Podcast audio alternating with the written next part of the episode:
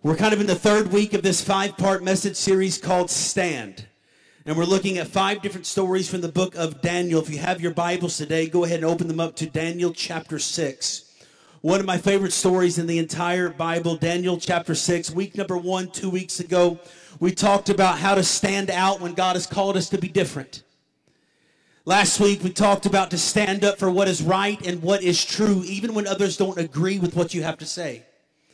And today, actually next week, we're going to be talking about how to stand in faith and believe God in prayer, because how many of you know that we are a product of prayer? We are where we are today and who we are today because of the generations that have gone before us that have prayed for us, yes? And we're here today because of those prayers. But today, we're going to be talking about a very special story. And if you grew up in church and in Sunday school, you've probably heard the story of Daniel in the lion's den. And one of the challenges is when you talk about this story is a lot of times the kid version of the story talks about how Daniel was a handsome young man, that he was in the pit with these cuddly lions and used them as a pillow and everything was just great and just dandy, right? But if we know the true story and the context of history here, we know that that isn't exactly how the story is to be read. And we're going to be talking about it today because what you need to know that Daniel at this point in his life isn't that young, handsome boy anymore. He's about 80 years old. And he's lived with God for the most largest portion of his life. And he's seen God and he's seen people in the good and he's seen them in the bad. And he's walked with God through all of those seasons. So Daniel has a different perspective of life at this stage, right? He knows it and nothing really scares him much anymore because he's seen God come through for him over many years. So we're talking about Daniel here and what God has done in his life. We're talking about these lions. And we go to the zoo. We have a great zoo here in Oklahoma City. Now, if you've ever been to the zoo here, you know that it's a lot of walking. I hear some laughing because you know it's true. There's a lot of walking. And we usually spend quite a bit of time at the lions because they're such amazing creatures. As a matter of fact, the last time that we went, it was during a fall festival type event, and Israel, who's now 8, dressed up in like a lion's costume. And so we're walking along the zoo. We get to the lion's exhibit, and he gets right up to the glass. And I don't know if the mama lion thought that he was one of the cubs, but she got up real close, stood up nice, big and tall, began to scratch the glass. And we've got it on video. It's one of the most amazing things. But it brought to me the reality of this story because lions aren't always these cute and cuddly things. They are these animals that in this day and age were bred to kill people. That's what they did, and they would eat the meat. So we're talking about the context of Daniel in the lion's den. And what I want to do is I want to talk about the story and give you just a little bit of brief history before we dive in. But first, I want us to pray. And I want you to pray for me that God would allow me to deliver this word the way that he would want me to, okay? Would you help me pray? God, I thank you for this opportunity I have to preach. God, I thank you for this opportunity I have to share the word of God with a loving congregation, a loving church. God, I pray, Lord, that you'd be with me as I speak this morning, that, Lord, they wouldn't hear me, but they would hear you. God, I pray that somebody this morning may be transformed, not because of what I say, but because of the power of the living God, because the power of his word. So, God, I'm believing right now that you do with me what you did with Moses when you told him, I will be his mouth as you speak.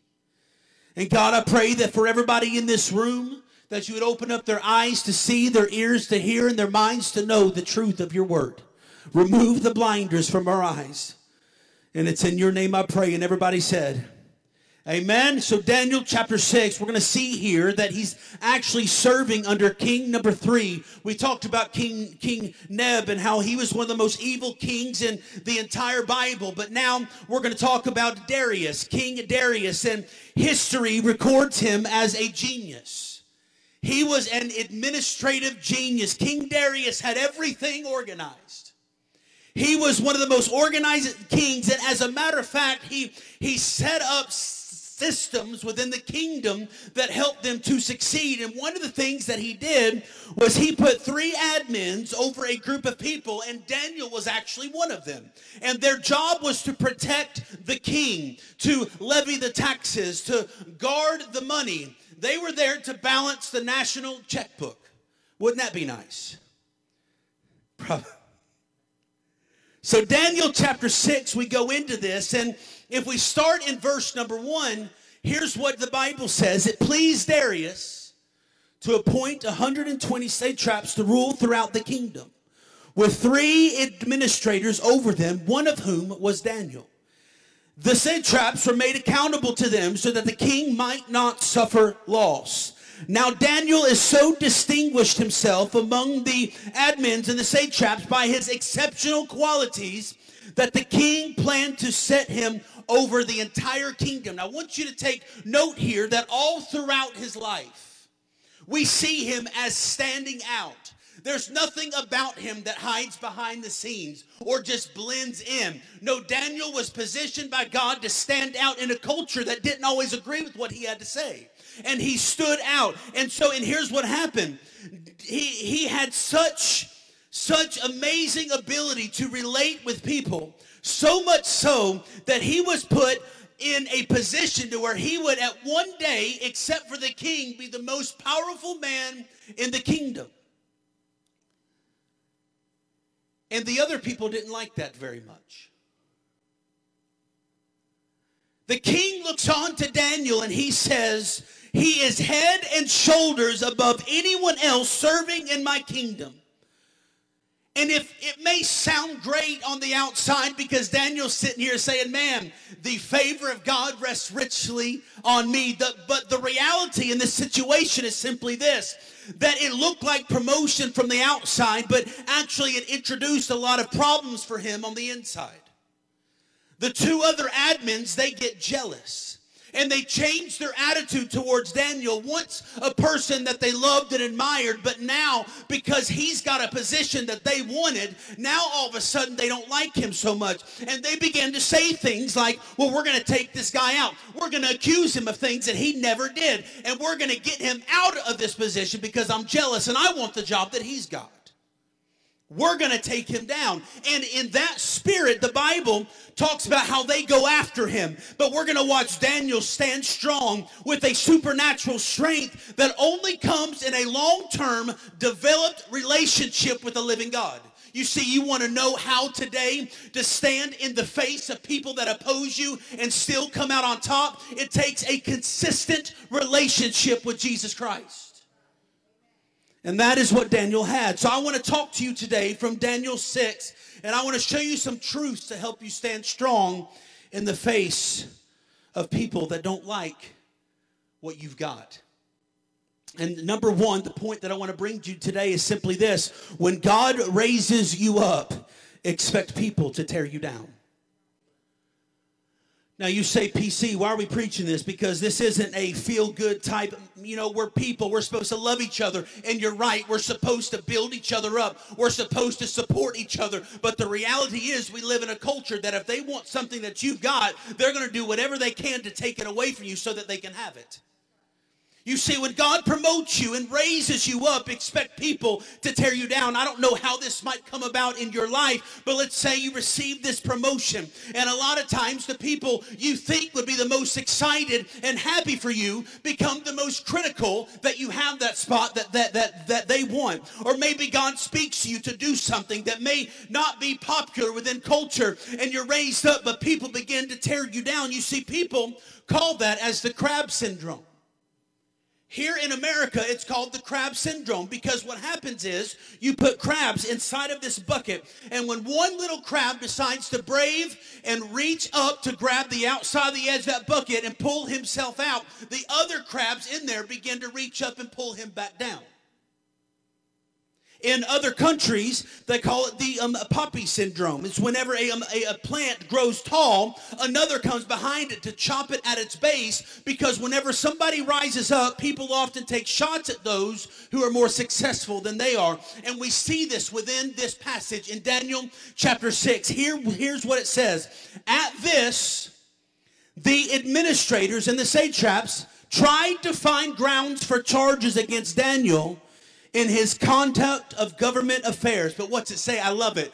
But they were unable to do so.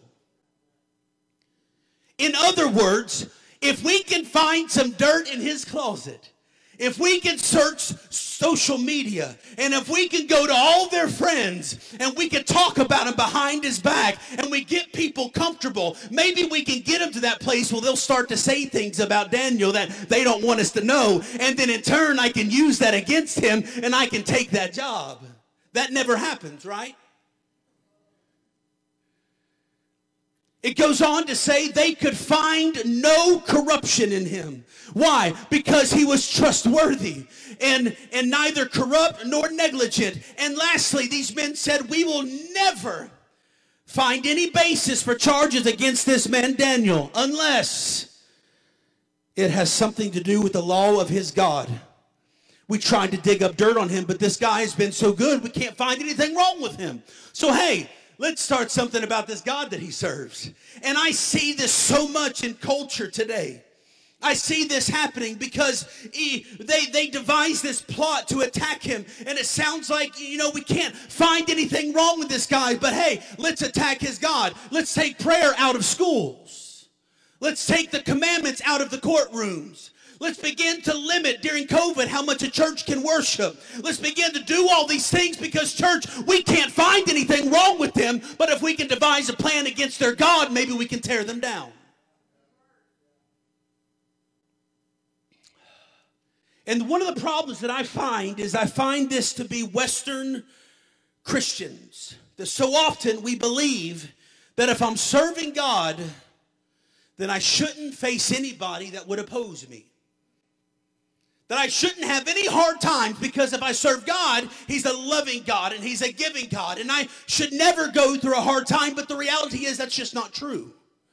Because we battle not against the flesh and blood, but against powers and principalities of this dark world. And whenever we're moving the kingdom ahead, we can always expect resistance of some type. Hear this. And I want to say this the right way, and I want you to hear this coming from a loving pastor today, because the Prince of Darkness uses people. And sometimes well-meaning people in your life and in mine, and he can use them to tear you down. But let me tell you something. If we can stand in the face of what we know is true, we don't battle against people. We don't battle against flesh. We don't argue with our friends. We don't create any type of a division within the church, but rather we go to battle with each other, hands locked together, and say we know what this truly is, attack from the enemy, and we're not going to allow this to divide us. I've said this before, and I'll say it again. If you're not ready to face opposition for your obedience to God, then you're not ready to be used by God. That's why I never worry. Now, you know, people are like, PC, how do you handle when people come against you? And I can honestly, and I wish I could stand here and say that I never worry about it, right? That I never have a hard time, that I never go home and question myself. But we're human. That's what we do. But let me tell you something. When God is in the middle of it, there's nothing that you should worry about.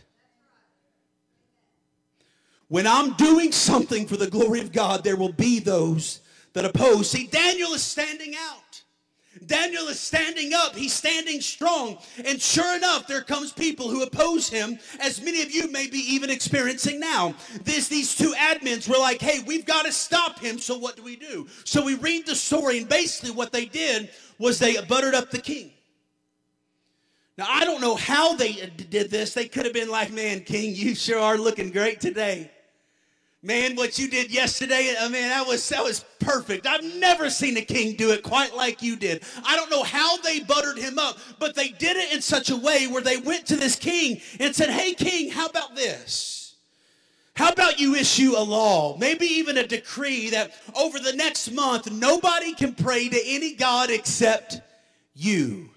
And if they prayed to another god, because they knew Daniel, They knew his life. They knew what he did. They knew he prayed. They knew that he had already pre-decided 3 times a day, I'm going to pray to God. They knew this. So they went to the king and said, hey, if we catch somebody praying to any god but you, let's throw him into the lion's den.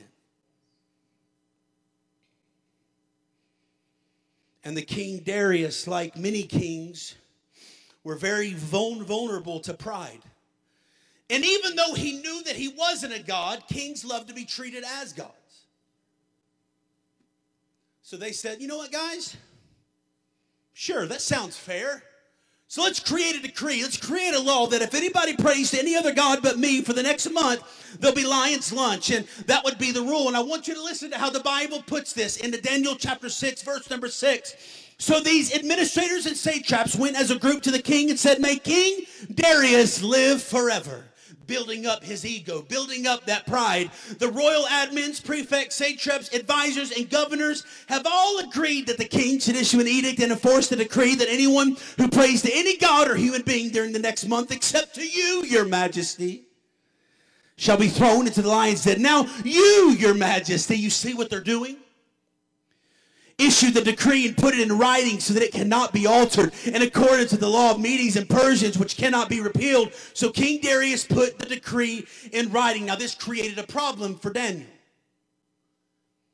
because the other administrators knew that Daniel was a great man of prayer. It's interesting. God help me. It's interesting today that if somebody made a law like that, I wonder how many people would worry about you because they knew you were a person of prayer. You see, they knew Daniel. They knew everything about his life. They knew that 3 times a day he would go and pray to his God. How many people would say that about me? Pastor, I know you're a man of prayer. I know that you seek God over everything. I know that you don't worry about much. I know you're a man of God. So if we create this decree, how many people knew that it would affect me? And I'm telling you today, church, prayer sometimes is all we've got. When situations seem beyond our control, and when situations seem to where I can't handle this anymore, we try to do things our way and it just doesn't seem to work. And sometimes God is saying, hey, I've been here the whole time. Why haven't you just trusted me? So the first option here would be to just not pray. He's 80 years old. It would have been real easy to say, God, you know, man, we've been tight for 80 years. I know that I'm better to you alive than dead, so hey, why don't I just stop praying for a month? It'd be fine, right? I'll come back to you after a month, but then you read stats and it shows that it takes a month to create good and bad habits. So Daniel's sitting here like, well, if I decide to do this and I don't pray for an entire month, maybe that will create a habit in my life where I don't pray anymore. He said, I can't do that. Or the next thing that he could have done is, quite honestly, what I probably would have done, if we're just honest, and said, what if I just pray quietly? Nobody has to know. I'll just do it in quiet. I'm still praying, right? We can justify that. But side note here to this message, let me just say it. If you have to justify a relationship with God, then your priorities aren't in order. We cannot justify. So Daniel sat there. He said, option 3 is the only option I've got, that I'm going to keep praying publicly, praying aloud, and risk death. And that's what he was willing to do because he was a man of faith, because he was a man of prayer. Now I'm asking the question, what in the world built that kind of faith in him that he was saying, hey, I'm willing to stand up to the opposition in my life knowing that my God has my back? Because point number 2 is simply this: kneeling to pray is what gave him the strength to stand. Kneeling to pray is what gives him the strength to stand. Verse 10 is so powerful, and I want you to read this. He says, now when Daniel learned that the decree had been published, he went home to his upstairs room where the windows opened toward Jerusalem. 3 times a day he got down on his knees and prayed, giving thanks to his God, help me now, just as he always did. Nothing changed about his life. He said, there is no government, there is no person that's going to change how I worship God. I'm going to do it whatever, regardless of what you say I should or should not do. My relationship with him is most important for me. So you do what you got to, King, but I've got to pray to my God. That's what he did.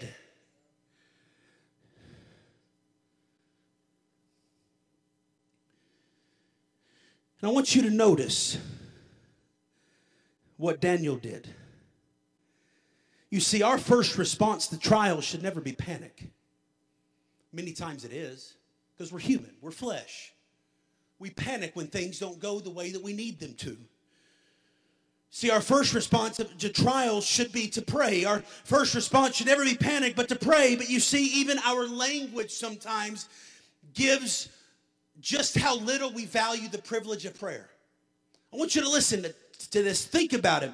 Oh, we'll do everything we can.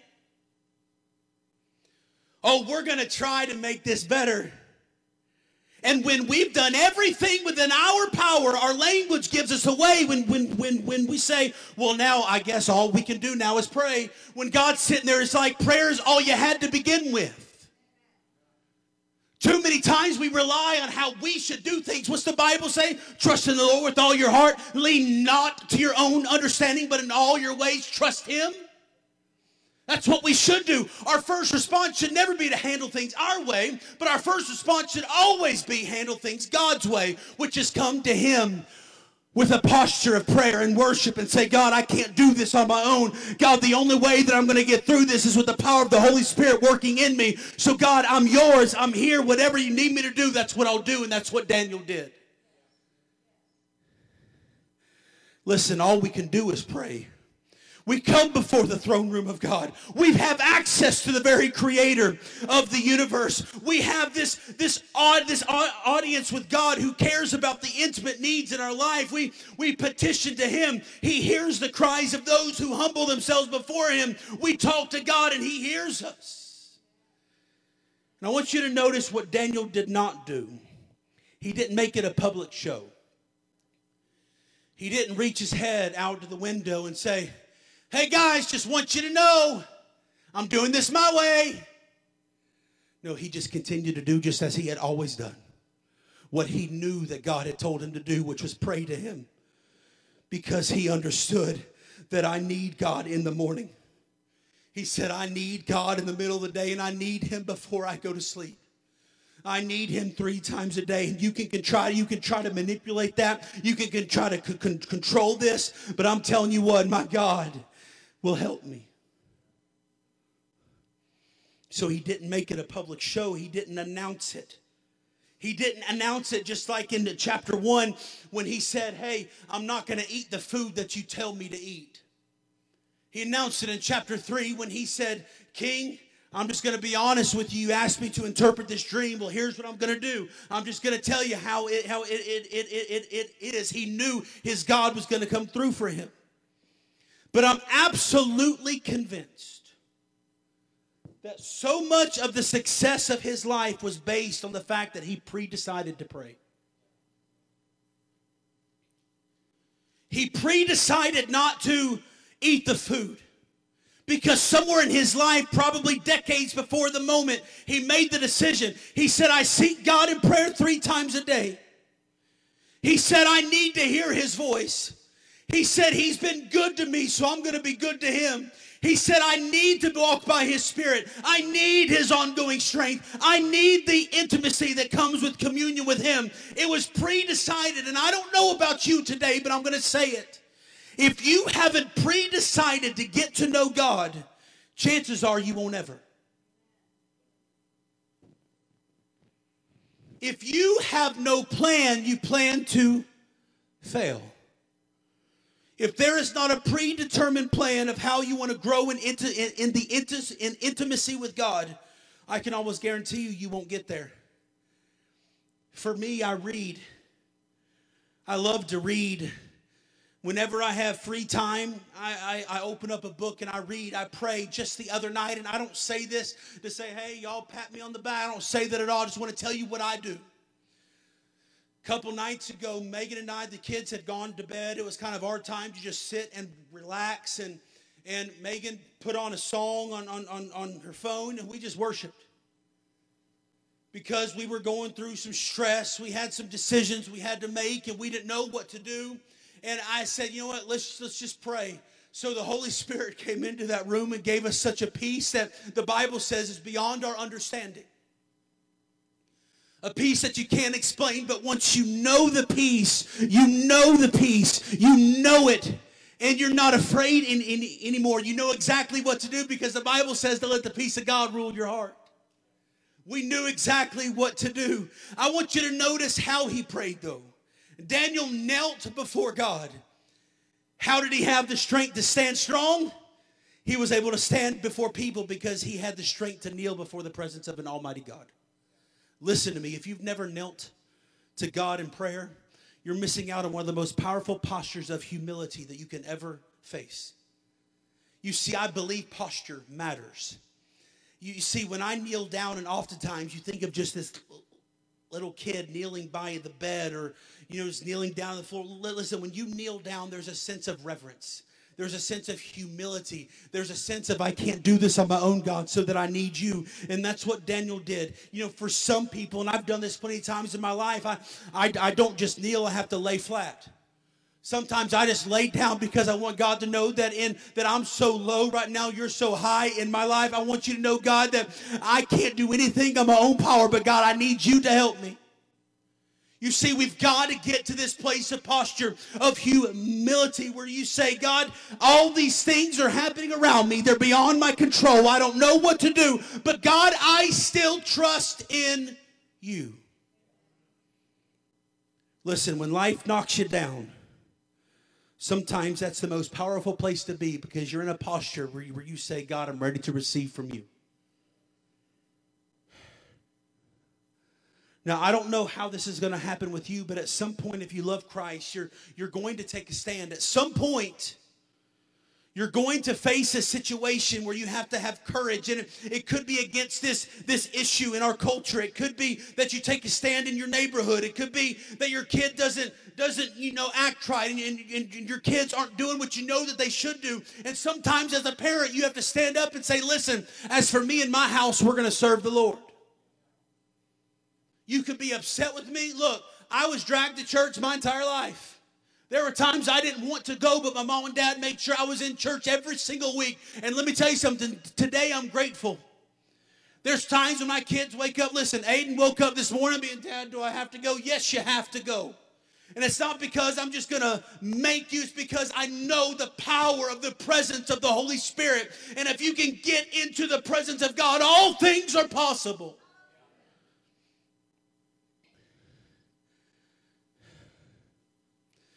But I want to say this, though, as we kind of get into point three. This Daniel in the Lion's Den story, it's not a Disney movie. This is real life with a sovereign God whose ways are higher than our ways. His understanding is higher than ours. He'll often do things that don't make sense, that cause us to question why. And there's times in our life, can I tell you, that God may never answer that why. He may just say, trust me. So I cannot promise you that when you kneel before an almighty God that everything's going to work out just the way that you want it to. But I can promise you this. The only promise that I can make you today is when you do what's right, point number three, you can always trust God with what happens. So here's the part that's so hard for us to understand. Daniel didn't know the end of the story when he was into the middle of it. Daniel didn't know how it was going to end up for him. He didn't know that he'd be a Sunday school lesson. He didn't know that centuries later that people were going to talk about the faith that he had in God. All he knew was that I had to pray, the king was going to hear me, I was going to get tossed into this lion's den, and I don't know what's going to happen next. But he knew that for 80 years, God had always been good to him.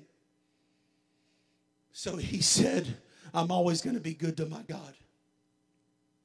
So no matter what happened next, he decided to be good. So here's what happens. God, I love this part of this story, King Darius is devastated. He's upset. He liked Daniel. He loved him so much, he was going to make him the next person in charge.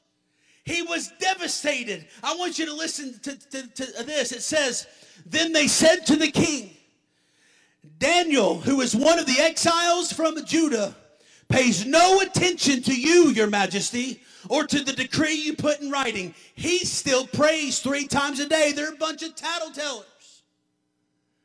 When the king heard this, watch what it said. He was greatly distressed.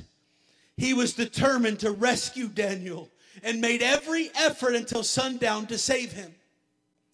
Then the men went as a group to King Darius and said to him, remember, your majesty, you put a decree in place. They trapped him. They trapped him. And now he had to see it through. They came to him and said, remember that according to the law of the Medes and Persians, no decree or edict that the king issues can be changed. So the king gave the order, and they brought Daniel and threw him into the lion's den. Now listen to this. Listen very carefully. The king said to Daniel, may your God, whom you serve, rescue you. The king knew. The king felt the presence of God. Now, we don't know what happens down there. All we know is that what doesn't happen. We don't know if Daniel just got down there and was like worshiping God, or we don't know if he was afraid, or we don't know. I mean, he was human. We have no clue. All that we know is that by the power of God, God shut the mouths of those lions. I believe with all my heart this is a literal story that reflects the goodness and the power of God in the life of Daniel. And in the morning, here's what happens. The first thing King Darius does is he gets up, he runs over there and says, Daniel, Daniel, are you okay? Has your God, and I love the phrase, listen to this, when he came near the den, he called to Daniel in an anguished voice, Daniel, servant of the living God, has your God, whom you serve continually, whom you never quit on, whom you kept praising, who you kept praying to, who you kept worshiping, when everybody told you that you can't pray anymore, when everybody said you've got to stop worship, that God who you never quit on, has he saved you? Do you hear this today? That in the face of opposition, that if you do what's right, I can't promise you how it will turn out, but if you do what's right, you can trust God with what happens next. Verse 22, Daniel says, my God sent his angel, and he shut the mouths of the lions. They have not hurt me because I was found innocent in his sight, nor have I ever done any wrong before you, your majesty. The king was what? He was overjoyed, and he gave orders to lift Daniel out of the den. And when Daniel was lifted, no wound was found in him. Why? Because he trusted in his God. Somebody shout and give the Lord praise. He had trusted in his God. But you see, there were 2 guys that didn't do what was right. Can I say today that God always has the last word?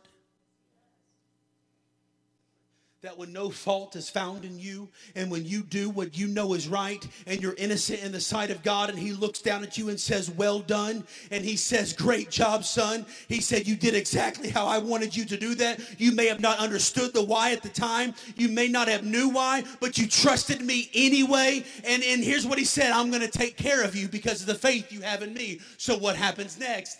It says, at the king's command, the men who had falsely accused Daniel were brought in and thrown into the lion's den, along with their wives and children. Before they reached the floor of the den, the lions overpowered them and crushed their bones.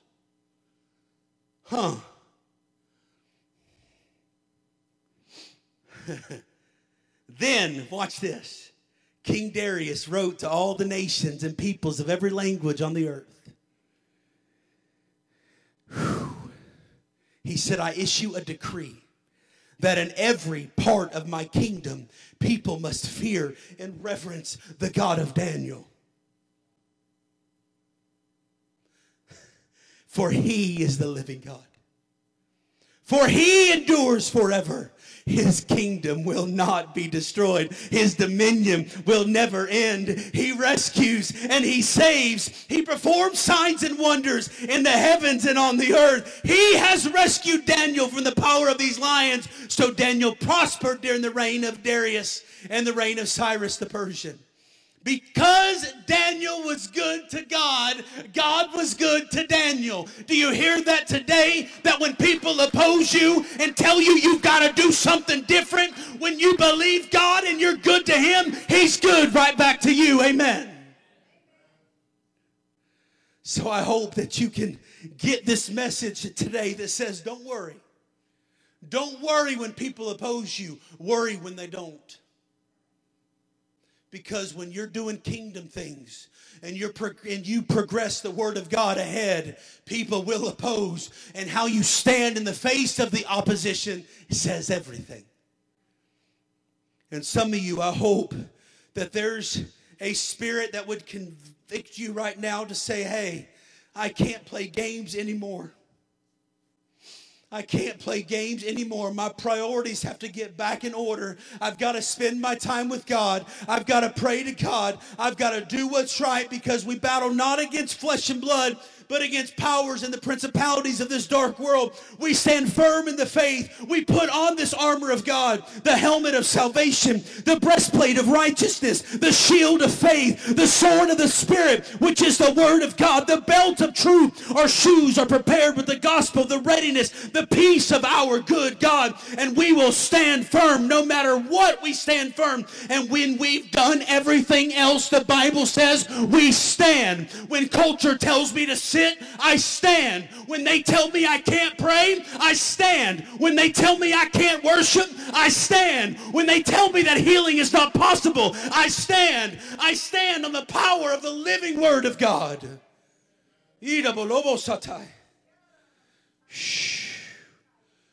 God.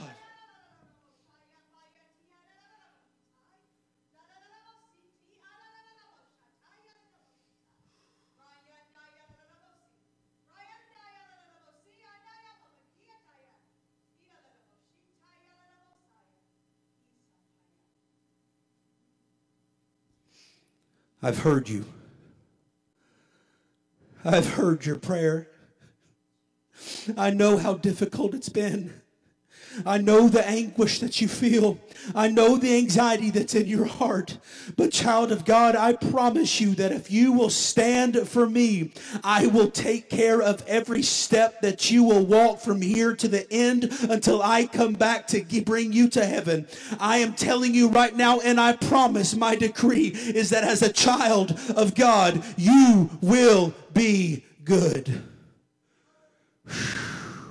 I don't know who that's for today, but there's somebody that's been faced with a choice that they have literally cried over nightly, where it's taken away sleep, it's taken away joy, it's taken away your peace. And I'm telling you, if you stand for what you know is true, God will take care of you. God will take care of you.